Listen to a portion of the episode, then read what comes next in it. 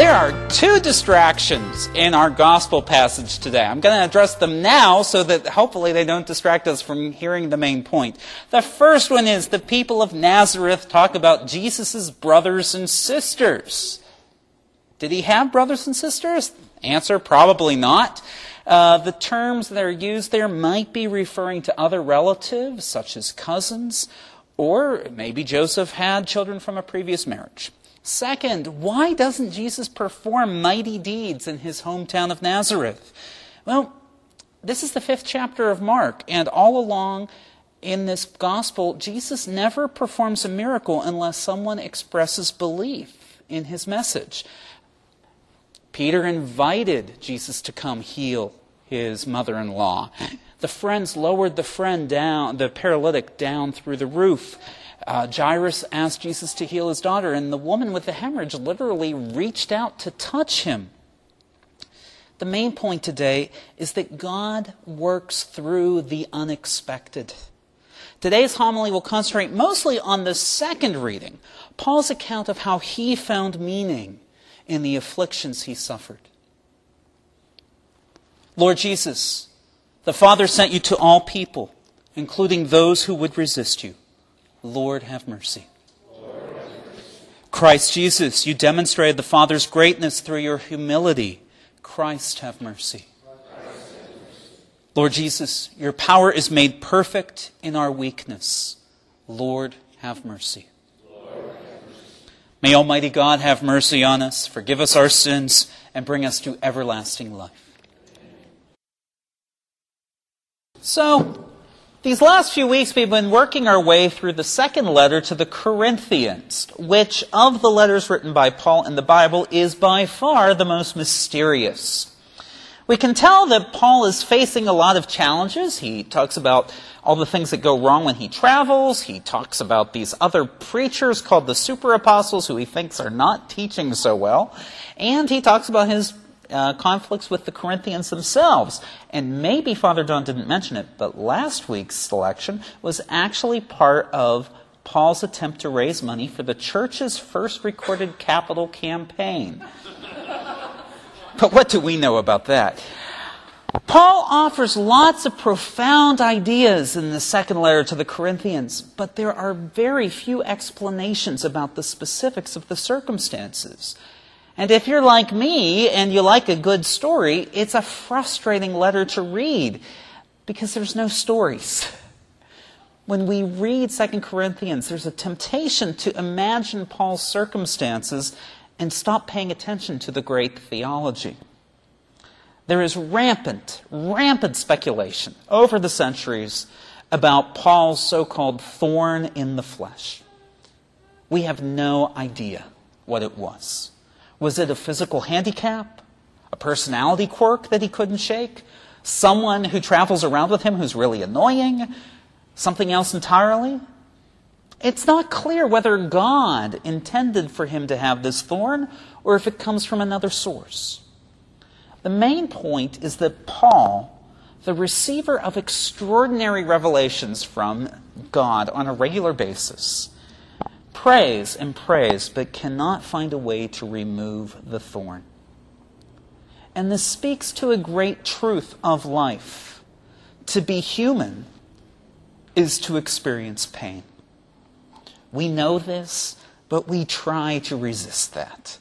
Our culture insists that having enough money, enough fame, enough relationships will eliminate all pain. And that's simply not true. Pain is part of the human condition. That said, some forms of pain can be avoided or lessened, but most pain is unavoidable. As we age, our bodies tend to acquire some wear and tear. We get sick. Jobs and relationships don't turn out the way we wish they would. Friends and loved ones drift away, move, or die. 4 months ago, I preached a homily, and Patrick suggested I should read this book by Christopher Germer, a psychologist at, I think it's at Harvard, right? Yeah, Harvard, called The Mindful Path to Self-Compassion, Freeing Yourself from Destructive Thoughts and Emotions. No, I have not read it yet, but I did start it. in the last 10 days. And I have mentioned this in 4 different conversations with people because there was something there that really caught my mind. And it's an equation. Can we have the next slide? Thank you. Pain times resistance equals suffering. We can't avoid pain, but we can reduce how much we suffer depending on how much we resist the pain. Well, what's resistance? He didn't use an equation for this, so I wrote my own. Resistance, he says this, he just doesn't make an equation. It's the difference between what you want and what you have. Think about it. Our lives are never perfect. But we all know some people with tremendous pain, like a debilitating handicap or having tragically lost a loved one, who experienced great suffering at first, but then they came to accept the situation as their new normal. No amount of effort will bring back their lost limb or their loved one. When our hopes are similar to our reality, we don't suffer as much.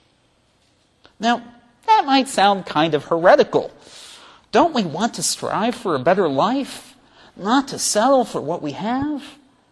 Well, that's fine as long as our expectations are reasonable. It is perfectly fine.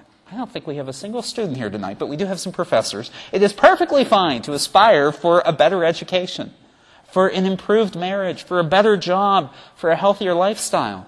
But I will be bitterly disappointed if I think the only way to succeed is to have an IQ over 200, to never argue again with my spouse, be a billionaire, and have a body like a supermodel. I will suffer a lot. The gospel is an interesting passage. The most remarkable part of the story is the gap between the people of Nazareth's expectations of the Messiah and what he actually looks like. Just a carpenter that they know. There was no point in Jesus performing miracles because they wouldn't even see them. Some people try to distract themselves from their pain. They turn to alcohol, drugs, or other addictions. It doesn't help. The wisdom of Christian maturity is not to avoid pain. The solution is to acknowledge it. When pain is inevitable, we must accept what we have. In other words, there's only one variable that we can control in these two equations, what we want. We can't control what we have. We can't control the pain. But if we reduce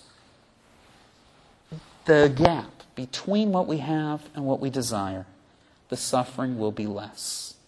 It's like God said to Ezekiel, whether the people heed my words that I give you or if they resist them, it's still the truth.